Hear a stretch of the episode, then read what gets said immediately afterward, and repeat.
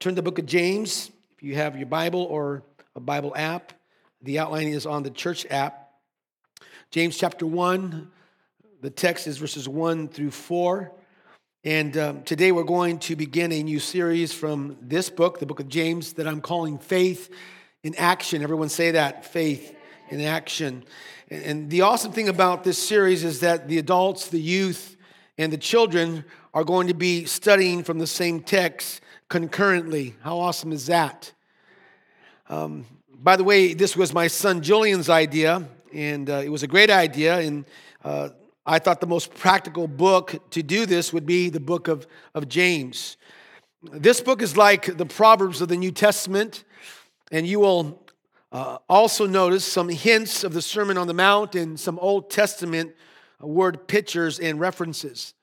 By the way, there are fifty-four imperatives. Uh, in other words, commands or pleas that are found in this book. So it's a very practical, say practical, book that teaches us practical Christian living. And by the way, Jesus is only mentioned twice in this book. The cross, the Holy Spirit, and the resurrection are not mentioned at all. So it's more practical than it is doctrinal. It's, it's faith in action. Everyone say that? Faith in action. It's putting our faith, what we believe, into practice, how we live. It's putting feet to what we believe. It's it's outward demonstration of inner faith. It's when the rubber meets the road. The key verse in this book is chapter one, verse twenty-two, where James writes, "Do not merely listen to the word and so deceive yourselves. Do what it says." Say that. Do what it says. This past December, uh, our grandson Jaden was born, and he has brought so much joy, so much joy into our lives, and I'm so blessed to hold him and, and to kiss him and to love on him, and uh, just such a joy. Uh, he makes uh, cute noises from both ends. And it's cute to see him sucking on a bottle, sucking on the pacifier. Um, cute to hear those uh, baby goo goo gagas uh, because uh, baby things are cute. But it wouldn't be so cute if Jaden is still doing those baby things when he's older, right? With age, you expect maturity. Say maturity. And it's the same way with a new believer. It's, it's a joy to see them come to Jesus and get saved. Uh, they're babes in Christ, but there should be growth. So spiritual growth should happen. It should happen. If, if you are a believer in Christ, spiritual growth should happen in your life. Write this down, Second Peter three eighteen. And Peter writes, "But grow, grow, in the grace and knowledge of our Lord and Savior, Jesus Christ." In Hebrews chapter six, verse one, it says, "Let us go on to maturity." You say maturity. So, so if you're not growing, if, if you're a believer, and if you're not growing, then there's something wrong. So, so spiritual growth should happen, and I want to say this. You can grow as much as you want. Yeah? You can grow as much as you want. Second Peter chapter one, verse three says this, "His divine power has given us everything," say everything, "we need for life and godliness through our knowledge of him who called us by his own glory and goodness." So it's up, it's all up to you how much you want to grow in your faith. Do you remember what Pastor Joey said in his sermon last week? He says the primary reason why people don't grow is because they don't want to grow. And the sad truth is there are a lot of Christians who are not growing in their faith. They're not exercising their spiritual muscles, which results in weak, immature Christian lives. And you see, the number one problem, I believe, in the church today is spiritual immaturity. In fact, I would say the most problems that Christians face stems from the lack of spiritual maturity. They, they make immature decisions, do immature things that gets them to all kinds of trouble. Now, there are two reasons for lack of spiritual maturity in the lives of believers. The first reason is this: they're not taking personal responsibility for their Christian walk. I'm going to say it again. They're not taking personal responsibility for their Christian walk. In other words, they're not reading the Word, they're not praying, they're not going to church, they're not being held accountable. So they're not taking personal responsibility for their Christian walk. The second reason is because of weak, fluffy, poor preaching from the pulpit. There's no challenge, bunch of stories. Uh, pastors, preachers who only preach on love, peace, and joy. Now, please listen and hear my heart. I have nothing against preaching about love, peace, and joy. But, but I want to be challenged, don't you? I want to be challenged. Hey, don't tell me what I want to hear. Tell me what I need to hear so that I can grow in my faith in Christ. I want to have a strong walk with Jesus, not a weak walk. I, I want to put my faith into action. I want to have a worthy walk, not a wimpy walk. The title of my message today is Joy in Trials. Everyone say that. Let's first look at the author. Follow me now. Verse one A, the first part of verse one, it opens up with James. Say James. In ancient times, they would sign their name at the beginning. Unlike us, we sign our name at the very end, right? So we know it's James, right? We know it's him. But which James? Because there is more than one James found in the Bible. So follow me here. There's James, the disciple. He was the brother of John. Uh, they were known as the son of Zebedee, also known as the sons of, of thunder. Now, it couldn't be this James because this James was murdered by Herod in Acts chapter twelve, verse two, and he was dead by the time this letter was written. So it was not James, the disciple. There's also James, the son of Alphaeus, known as James the Lesser. Well, it's not him either. And there's James, the father of Thaddeus, not him. And then you have James, the half-brother of Jesus. Now, interesting, his name in the Greek is Yakobus, which translates his Hebrew name, Yakob, which means Jacob. So James, or you can even call him Jacob, the half-brother of Jesus, he's the author of this book. Now, we know that Uh, Jesus was conceived by the Holy Spirit. If you believe that, say amen. Well, I got to say this. Well, after Mary gave birth to Jesus, she later had normal offspring with Joseph. Now, I want to say this. The Bible does not teach the perpetual virginity of Mary as some religions do. And I'll prove it to you. In Matthew chapter thirteen, verses fifty-five through fifty-six, there it tells us that Jesus had four brothers and he had sisters as well.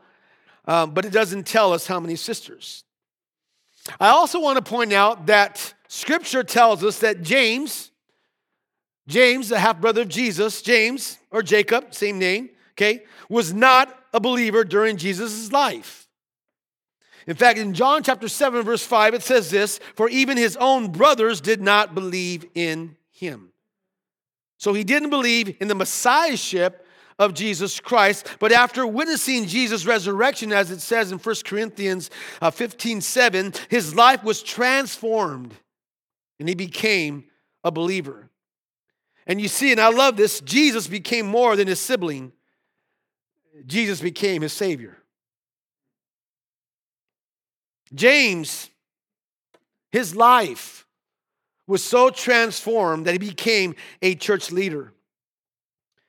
And he was the head or, or the pillar of the early church in Jerusalem. And what he does, he takes over for Peter. Peter was not the first monarch, monarch, excuse me, of the church. James was. Also in Acts chapter fifteen, it was James who settled the issue of law and grace.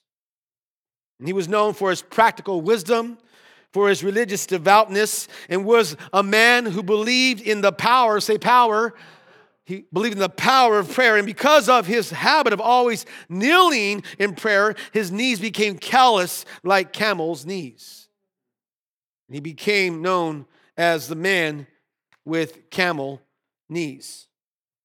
Josephus, the, the Jewish historian, in his writings records that James was martyred in A D sixty-two by the scribes and the Pharisees, and they threw him off the top of the temple, and since that did not kill him, they began to stone him and then beat him to death with a club. It is said, friends, listen now, that his last words before he died was, "Father, forgive them, for they do not know what they are doing." Now notice his autobiography. Verse one b, he says a servant, a servant or a bondservant of God and who? The Lord Jesus Christ. Now, now James could have easily opened this letter differently. He could have said, James, the younger brother of the Messiah. But he didn't. And what I love about James, that James was not a name dropper. Instead of making himself sound special, he says, a servant, a bondservant of God and the Lord Jesus Christ. In other words, I'm a servant of my brother because he's my Lord. How awesome is that? A servant, bondservant of God and the Lord Jesus Christ. This is how James introduces himself. In fact, if you read Paul's letters and you read Peter's letters, they also introduce themselves in the same way. In the Greek, the word servant is the word doulos. The Greek word servant is doulos, and it means bond slave. It's the idea, friends, of, of one who is completely owned by master, one in permanent servitude to another. It has, in other words, it has no rights and it has no privileges of his own. He is under the complete control, complete control of his master. Now listen. After seven years of being a slave, that slave could be released. But if he voluntarily, listen now, chose to stay a slave because he loved his master, because his master was good to him, a ritual would take place. And that slave would be taken to his master's doorpost, and there his earlobe would be placed on the doorpost, and they would put a hole in the earlobe and put an earring on his ear, which signified that that slave was a slave for life. It meant that he loved his master. It meant that he was committed to his master. It meant this, that he was voluntarily sold out to his master for life. That being said, the word doulos implies a couple of things. First of all, it implies obedience. Write that down, say obedience. Now, if you're saved, say amen. If you said amen, you are a servant, listen now, you are a slave of Jesus Christ. Because before you got saved, listen now, before you got saved, you were a slave to sin. You were a slave to the devil. And you see, you were set free from that kind of slavery to become the slave of another. You just exchange who you're going to be a slave of. You have changed masters. You, your new master now is who? Jesus Christ. Romans chapter six, go home and read that, because that whole chapter, okay, the whole theme is you are now a slave, a servant of Christ. So if you're saved, then that means that you are obedient to your master. That's what it means, okay? And that master is who? Jesus Christ. And remember what Jesus said, friends, in John fourteen fifteen, he says, if you love me, Jesus said this, if you love me, you will, not might, you will obey, say obey, my commandments. So if you're saved, then your life should be marked by obedience. You obey Jesus. Obedience, say obedience, will keep you close to the one you love. Doulos also implies humility. Not only obedience, but also humility. To say that you are a, listen, to say that you're God's slave is a humble term. And you're not thinking about your own rights. Instead, you're thinking, I've got responsibilities. That's what you're thinking. And friends, the only greatness you can ascribe to is to become God's slave, God's servant. And what Jesus said, Jesus said in Matthew twenty, verse twenty-six, whoever wants to become great among you must be your servant. The greatest position you can ever attain to in life is to be God's sold-out servant, God's sold-out slave, one who is fully and completely committed to God. So question, that being said, question, to what extent can you honestly say that you are a slave, that you are a servant of God? a servant, a slave of Jesus Christ? To what extent have you surrendered your life as his instrument? And can you say unreservedly, here I am, Lord. I'm completely owned and controlled by you. I'm fully committed and dedicated to you. You're my master and I'm your slave. Can you say that? Obedience and humility. Notice his audience. Follow me now. Look at verse one c. To the twelve, what? Tribes scattered among the nations. So he's writing to twelve tribes, the Jewish Christians who've been dispersed outside of Israel. And you see, James had a heart for Jewish believers. That, that was his focus. Now, now I got to say this. There is no such thing as the lost tribes of Israel. Okay? You got it? The Bible never says that. God knows who they all are, and they all show up in the book of Revelation, chapter seven. twelve tribes, twelve thousand per tribe equals what? one hundred forty-four thousand. I also want to point out that the scattering of the Jews to the known world was a blessing to the gospel. Now, you might remember this when we did the book of Acts, right? In the book of Acts, the Jews were kicked out of Israel and forced to go to places such as what? Asia Minor, Rome, Corinth, uh, Athens, Pontus, uh, Galatia, Cappadocia, and Bithynia. And it was, listen, it was that scattering that paved the way for the gospel. Now, now get this. The greatest spreads, I love this, the greatest spreads of Christianity have been under persecution and scattering. Write this down, Acts one eight. You might remember this, Acts one eight. But you will receive power, say power, when the Holy Spirit comes on you, and you will be my witnesses in Jerusalem and all of Judea and Samaria and what? And to all, and to the ends of the earth. Did you get that? And to the ends of the earth. Acts chapter eight, verse one and verse four. Write that down, Acts eight, verse one and verse four. And Saul approved of their killing him, speaking of killing Stephen. On that day, a great persecution broke out against the church in Jerusalem, and all except the apostles were scattered throughout Judea and Samaria. This is what verse four says. Those that had been scattered, love this, those who have been scattered preached the word wherever they went. Whenever God permits scattering of his children, he has a purpose for it. Now look at verse one d, the last part of verse one. James writes greetings. Say greetings. Literally in the Greek, that's rejoice. And here James is writing to, to believers who've been scattered abroad. We know that, right? Scattered abroad. And he says to them, rejoice. He's speaking to a group of believers who are going through a time of testing, tough trials. Now, if you're saved, say amen. Amen. We have no control over the things that happen to us and to those around us. But we do have control, and complete control, should I say, on how we, re- we respond to our trials. You see, how we respond to them determines our spiritual growth or lack thereof. So three points from our text today. If you're ready, say yes. Here we go. Number one is the rejoicing in trials. The rejoicing in trials. Look at verse two with me. James writes, consider it, or your Bibles might be render it as, count it pure joy, brothers, my brothers, whenever you face trials. And I want to stop there, okay? We'll stop there. Okay? Now, now, I'll be honest. Is that what you want to hear? Is that what you want to hear when you're right smack in the middle of a trial is rejoice? Rejoice and consider it pure joy. Is that what you really want to hear? Huh? And I want to tell you, friends,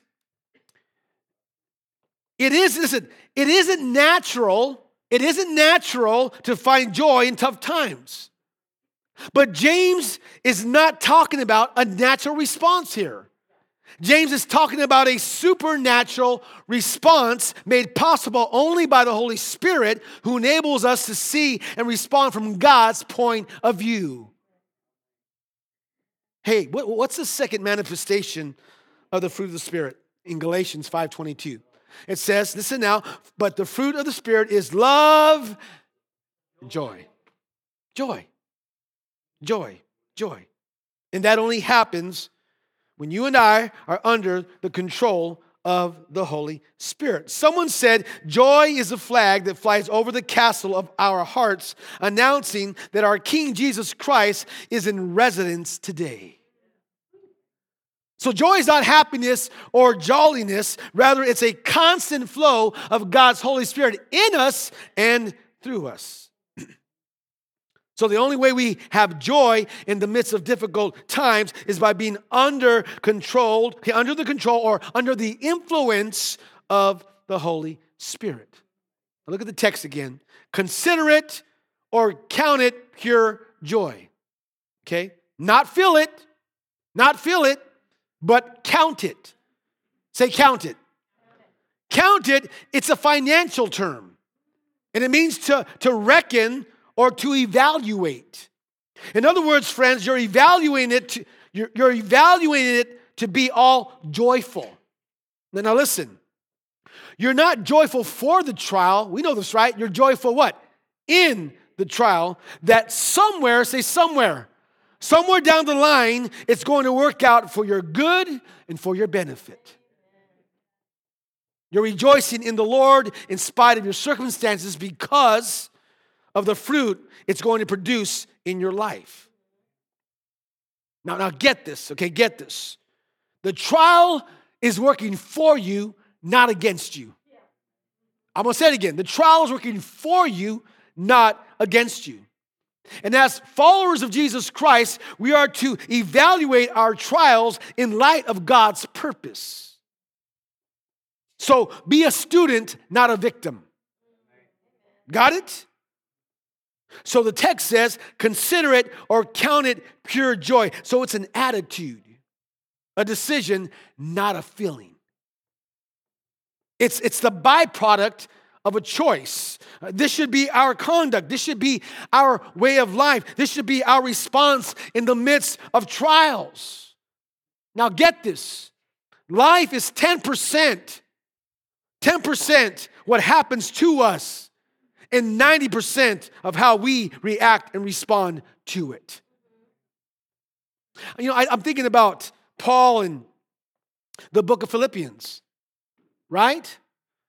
And thinking about that, the concept of rejoicing or joy in the book of Philippians appears sixteen times.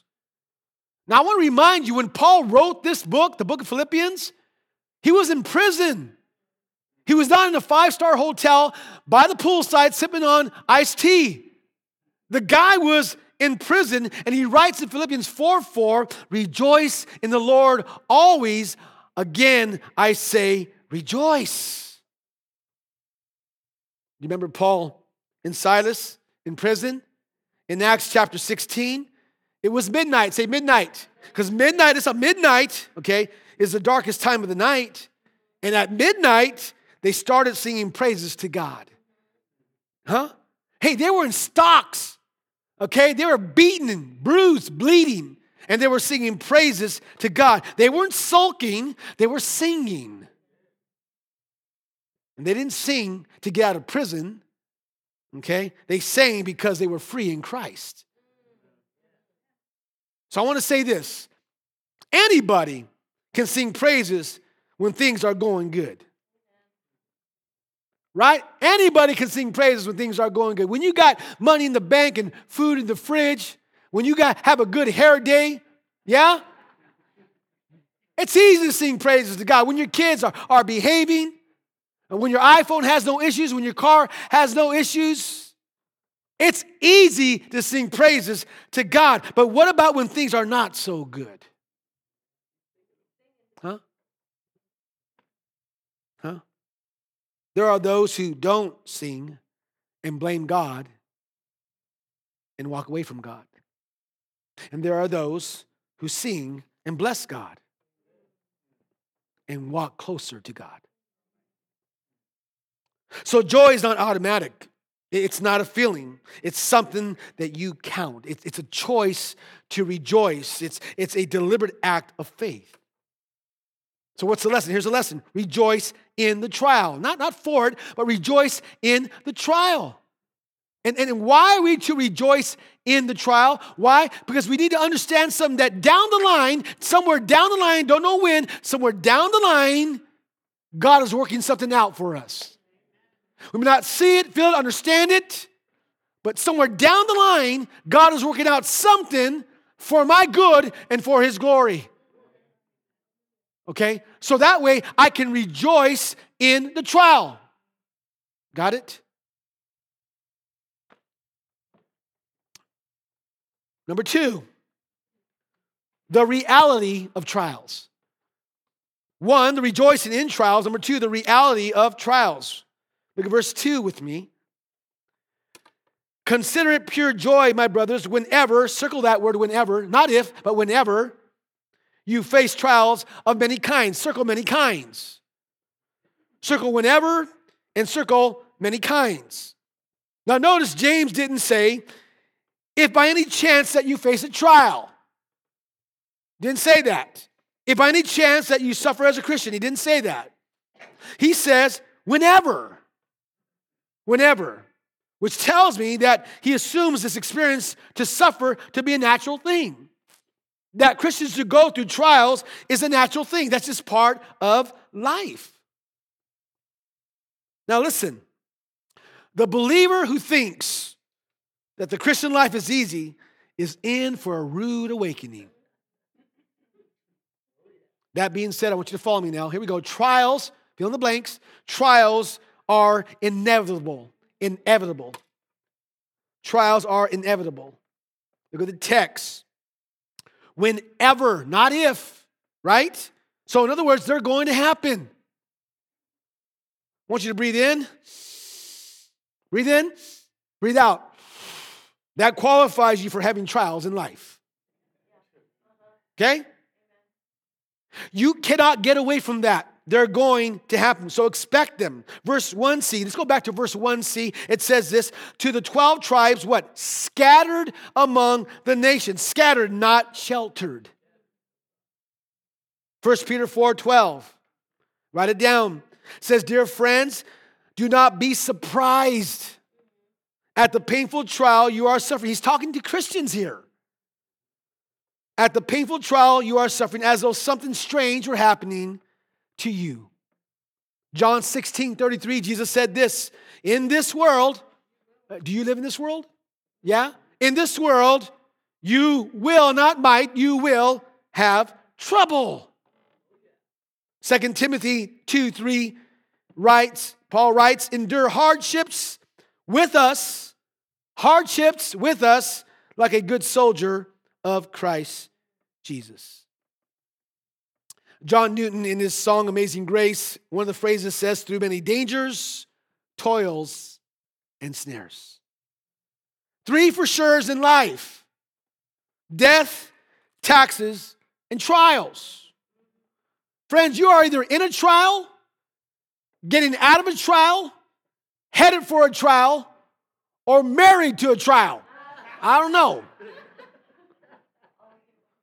But they're inevitable.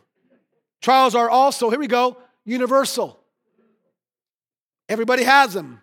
Rich, poor, every ethnic group, good people, bad people, Christians, non-Christians have them. Matthew five forty-five. He causes the sun to rise on the evil and the good and sends rain on the righteous and the unrighteous.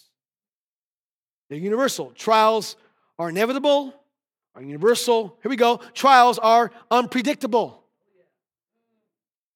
We know that they're going to happen, but we don't know when. They come unannounced. And people say, I don't have time for trials. I don't have time for pain. And I say, I don't know about you, but I've noticed that trials and pain has a way of not asking for permission. Right? It just shows up. It's unpredictable. And then finally, trials are variable. Write that down. Say variable. The text says, whenever you face trials of many kinds. The King James uses the word manifold. That literally means multicolored. So trials come in all types of packages, all shapes, all sizes, big, medium, small, small ones. Some last longer than others, some shorter than others, friends. It has many faces, various kinds, such as mental, mental trial. Some of you struggle with insecurity. Well, guess what? Moses did. Some of you struggle with depression. Guess what? Elijah did. Some of you are bipolar. David was. If you, if you, if you read David's writings, it's like one moment he's saying, hallelujah, and the next moment he's saying, this is horrible, God. I'm in the pits. This is the worst day of my life. That was David. How about physical trials? Pain, disease, cancer. Well, you're not alone. Job faced physical trials. Paul faced physical trials. How about spiritual trials? Where you agonize over spiritual matters.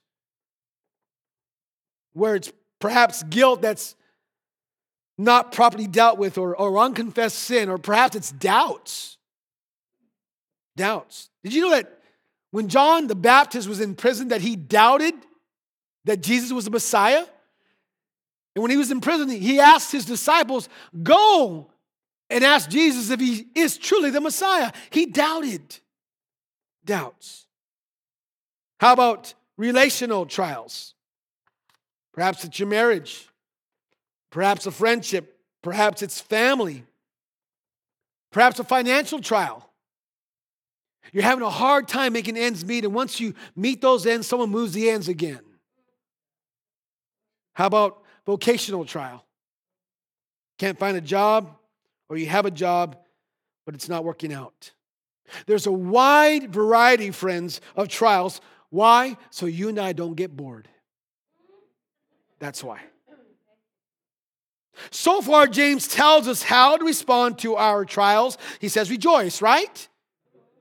And the reality of trials. And now he tells us, love this, he tells us the benefits of responding that way, which brings us to point number three. Here we go, is the reason, or you could say also the purpose for trials.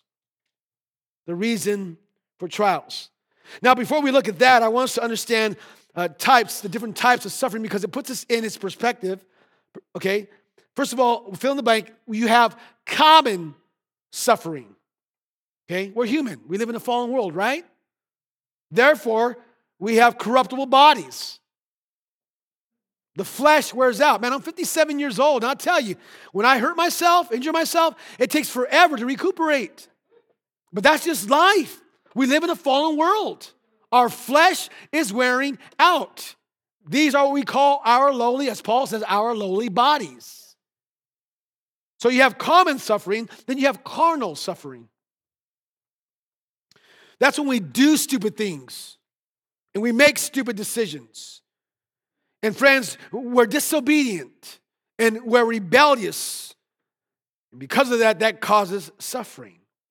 So you have common suffering, carnal suffering, and then now you have Christian suffering. Okay? And this is when, you got to get this now, this is when we as believers, got to get this, suffer by the will of God. And that's implied right here in the text. The fact that James says, count it all joy, and that Peter says, don't be surprised at the painful trial you're suffering as though something strange were happening to you, implies, implies that Christians can suffer in the will of God. So let's look at the reason or the purpose for suffering. Look at verse three. Because you know that the testing, or you can also write above that, proving of your faith. I want to stop there, okay? Testing means approval. Testing means approval. To prove, okay, uh, the authenticity or the worth of something. So the idea is a test, not to see if you fall, but to prove that you can stand. So when a Christian faces trials, friends, the authenticity and the worth of his or her faith will begin to surface. First Peter one seven. These have come, what? Trials, suffering, pain. These have come so that the proven genuineness of your faith, of greater worth than gold, which perishes even though refined by fire, may result in praise, glory, and honor when Jesus Christ is revealed. Job twenty-three ten. But he knows the way I take. Love this. When he has tried me, I shall come forth as gold. What's the lesson? Here's the lesson. Tough times show how real our faith is. Listen, tough times doesn't necessarily build our faith. It reveals our faith. It's like that old saying, people are a lot like tea bags. You don't know what's in them until you dip them in hot water. Same thing. Same thing. Tough times show how real, how authentic our faith is. Okay? Now I want to say this. When your faith is being tested, that's a good thing. Look at your, look at your neighbor and say, that's a good thing. Why is that a good thing? Because it's God's vote of confidence in you. He knows you can handle it. Otherwise, otherwise, he would not have allowed that trial, that testing in your life. So it should be an honor. Say, say honor to go through the testing of your faith. I love this saying. Love it. When God permits his children to go through the furnace, he always keeps his eye on the clock and his hand on the thermostat. Go back to the text. Because you know that the test, testing, testing, or testing, or proving of your faith develops perseverance or slash patience. In the Greek, the word perseverance is hupomone. Hupomone. Okay? It means endurance. It means steadfastness. It literally means to, to bear up under a load. It means the ability to stay under pressure, uh, to, to hang on. It means, love this, to never, never, never give up. And you see, James is talking about the perseverance, the patience to go through the trial rather than running from the trial. You don't bail out. You're not looking at your trials as disappointments, but rather as God's appointments. Listen, you don't stop following and you don't stop serving Jesus because life gets hard. And unfortunately, there are too many Christians, when life gets hard, when life is tough, they stop following Jesus, they stop serving Jesus, they stop coming to church. And it's sad.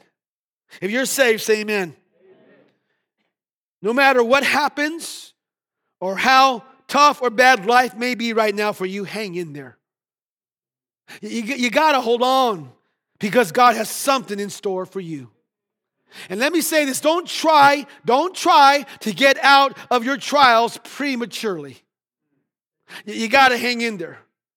And you will only, listen, why? Because you will only develop perseverance by going through tough times, by going through tough times. You don't get perseverance by reading a book. You don't get it by praying a prayer. You don't get it by listening to a sermon. You only get it by going through the trial. You got to go through it.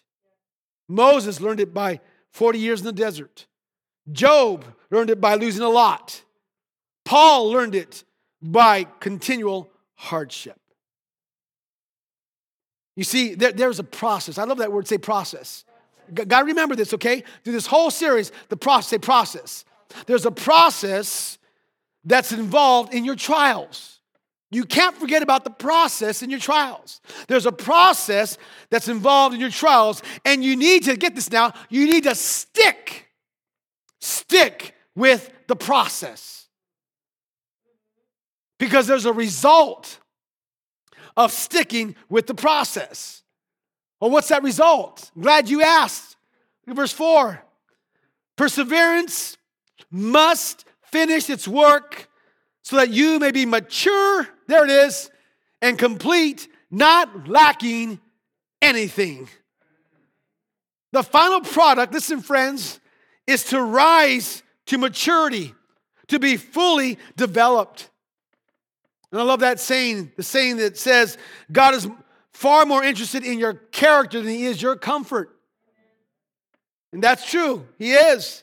And when you value your comfort more than your character, you won't be able to count it all joy. On the other hand, friends, if you value your character more than your comfort, you will be able to say, or to say it simply, count it all joy. God wants a finished product.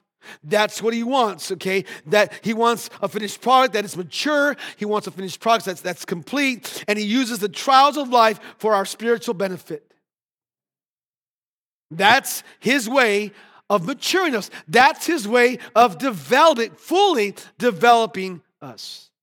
God's goal, say, say God's goal, is to make us mature, to grow us up. So, so the next time you say, why God, remember these reasons. To test your faith, to produce perseverance in you, to make you mature, to make you complete, not lacking anything. So cooperate and submit to the process. Well, what's the lesson? Here's a lesson. I love it. Don't run from growing up. Say that. Don't run from growing up. Cooperate and submit and stick with the process. Sad but true, there are Christians who are going through a trial and it becomes so difficult and so hard for them, it, the trial is so hot that they bail out in the middle of the trial. They don't stick with the process. Therefore, they never get the blessings of what God has for them down the line. You need to stick with the process. Hey, I understand that trials are tough. I get it. There have been times where I, I've thought about bailing out, but it's not a good thing. But we got to stick with the process. And unfortunately, there are those who run from growing up. And I get it. Some trials are just, they're hot, they're fiery. They're tough. They hurt. They're painful. But we must stick with the process. I want to share with you the story. It's called Listen to a Teacup Tell Its Story. And I hope I won't cry reading it to you. There was a time when I was a red lump of clay. My master took me and he, he rolled me and he patted me over and over and over. I yelled out, "Let me alone." But he only smiled and said, "Not yet." And then I was placed on a spinning wheel. Suddenly I was spun around and around and around. "Stop it, I'm getting dizzy," I said. The master only nodded and said, "Not yet." Then he put me in an oven. I'd never felt such heat. I wondered why he wanted to burn me, and I yelled and knocked on the door, and I could see him through the opening, and I could read his lips as he nodded his head. He said, "Not yet." Finally, the door opened, whew, and he put me on a shelf, and I began to cool. "That's better," I said. And then suddenly he grabbed me and he brushed me and he began to paint me all over. I thought I would suffocate. I thought I would gag. The fumes were horrible. And he just smiled and said, "Not yet." And then suddenly he put me back into an oven, not the first one, but one twice as hot. And I knew that I was going to suffocate. And I begged, and I screamed, and I yelled. And all the time I could see him through the opening, smiling and nodding his head. "Not yet, not yet." And then I knew that there was no hope. I knew that I wouldn't make it. I was just ready to give up when the door opened. And he took me out and he put me on his shelf. Then an hour later, he came back. He handed me a mirror. He said, "Look at yourself." And I did. And I said, "That can't be me. I'm beautiful." Whatever trial you're facing, don't grumble, don't gripe, don't give up. Grow up. Because in the midst of your fiery trial, God is making something beautiful in your life. Amen.